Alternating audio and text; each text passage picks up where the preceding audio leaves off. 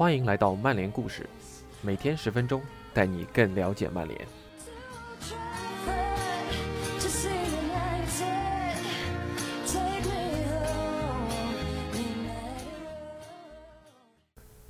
今天的曼联故事是本周北欧主题周的第二个故事。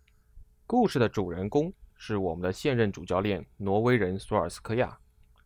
这是我第一次搬运《太阳报》的文章，但八卦和花边是他们的特长，所以他们在索尔斯克亚被任命为曼联主帅后，去到他的家乡，对他的父老乡亲进行了采访。里面有不少索尔斯克亚小时候的照片，但更重要的是。他的父老乡亲们一直都知道索尔斯克亚有着成为顶级主教练的特质。以下就是今天的曼联故事：索尔斯克亚的家乡汤姆辛。在三天的时间里，我们了解到索尔斯克亚和他的家人如何仍然是社区的重要组成部分。这里没人会允许别人说他们小伙子的坏话。在克里斯蒂安松，没人想错过这场比赛。即便是利物浦球迷，也会在这里勉强的欣赏索尔斯克亚。曼联对沃特福德的比赛开球时，街道和商店已经空空如也，当地人都赶着回家或者挤进酒吧去看这个城市最有名的那个孩子。他的面孔经常出现在当地报纸上的头版，他们甚至把他们版本的好莱坞标志牌改成了“二十号传奇”的字样。这不仅仅是因为曼联主帅让这座城市让人们在地图上知道了他们的位置，而是因为每个人都认识索尔斯克亚和他的家人们，他们中的大多数仍然住在这儿，和大家都是非常亲密的朋友。虽然索尔斯克亚赢得了六个英超冠军、两个足总杯冠军，在欧冠决赛打入了一个家喻户晓的制胜进球，现在是世界上最大俱乐部之一的主教练，但他从来不耍大牌。索尔斯克亚十九岁时就决定要成为挪威有史以来最好的球员之一。在那之前，这位白发苍苍、满脸雀斑的少年显然是他的家乡小鱼城克里斯蒂安松的最佳球员。他曾为当地俱乐部克劳森根在一场比赛中打入九球，而在另一场比赛中更是打入了十四球。克里斯蒂安松的总人口只有二点五万，差不多是老特拉福德球场容量的三分之一。而索尔斯克亚现在是曼联的主教练。年轻时，这位曼联主帅曾帮助克劳森根升入挪威的二级联赛，然后在二十一岁离开去了莫尔德。在这个山脉相连、风起云涌的小镇上，没几个球员能进入顶级联赛并夺取国际冠军。而在欧冠决赛中，为世界足坛最大的俱乐部之一打入制胜球，然后现在又能执教同一支球队。这更是没人能重复的人生经历了。特里格夫·佩德森是索尔斯克亚的前队友，他现在是克劳森根俱乐部的负责人。这家俱乐部培训着四百名当地的孩子。索尔斯克亚的三个孩子中的两个，他的小儿子和女儿就在该俱乐部踢球，而他的大儿子则刚刚离开，加入了克里斯蒂安松队，这家相对较新的职业俱乐部。上赛季在挪威顶级联赛排名第五。预计索尔斯克亚的大儿子诺亚本赛季将在预备队踢球，但很可能会有机会和职业球员们一起训练。站在一个正在举行儿童比赛的人工球场旁，佩德森告诉我们：“奥莱是个出道很晚的球员，在十八岁开始发育之前，他一直是个小孩儿。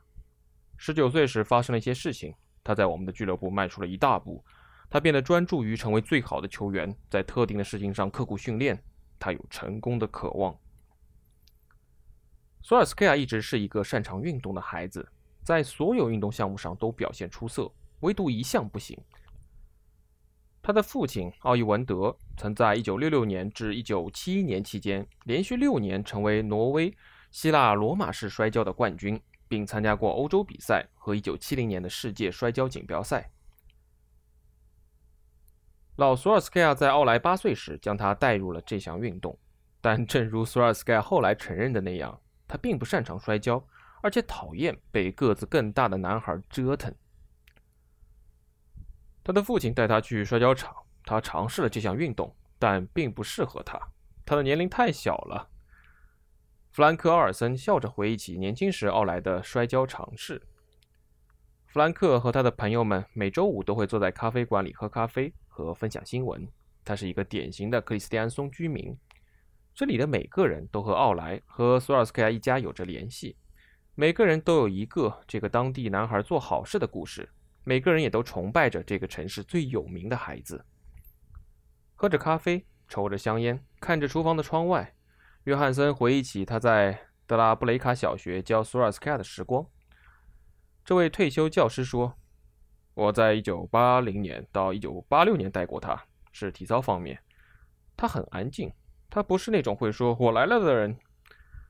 索尔斯克亚总是会在胳膊下夹着一个球，几个小时的对着墙壁踢。”约翰森说：“即使在那个年纪，他也要给索尔斯克亚加难度，因为他明显比同学们强得多。”我们班上只有十三个男生。每当我们比赛时，我都要调节一下，因为奥莱实在太厉害了。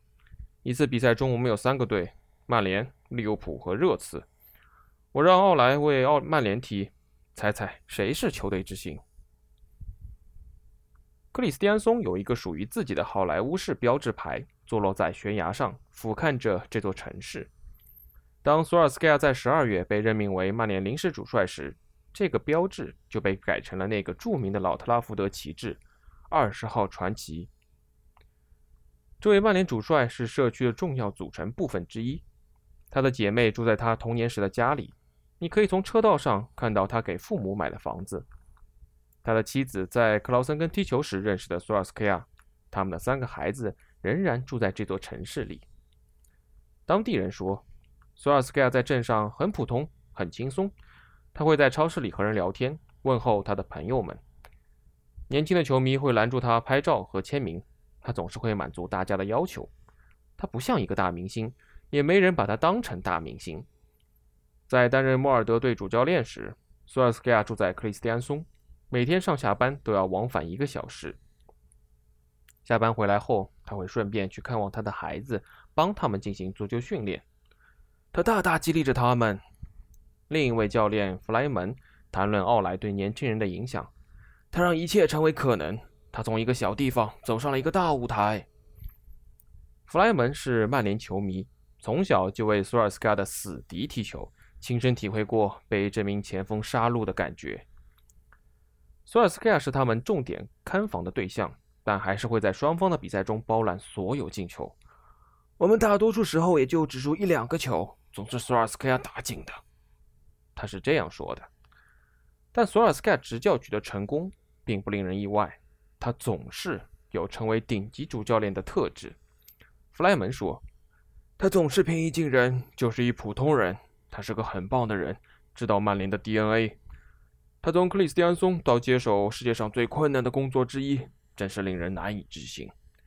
对于认识他的我们来说，真是如梦似幻。我们为此感到非常骄傲。”索尔斯克亚一直具备成为顶级主教练的特点。他就是那样的人，总是尊重他遇到的每个球员和每一个人，没有架子。这可能就是为什么他可以处理好像博格巴这样的球员。在克劳森根的主接待处有一个小男孩的大幅照片，旁边是一九九九年索尔斯克亚在诺坎普的著名庆祝照片。这张大照片上面写着：“梦想可以成为现实。”而对于索尔斯克亚来说，无疑就是这样的。本来今天的故事告一段落，但觉得还是附赠一个索肖加盟曼联时的故事好了。在接受 UTD 播客专访时，主教练重温了自己签约的故事，并告诉我们：如果不是俱乐部教练吉姆莱恩思路敏捷，他转会狼队可能已经是板上钉钉的事情了。索尔斯克亚对此回忆说。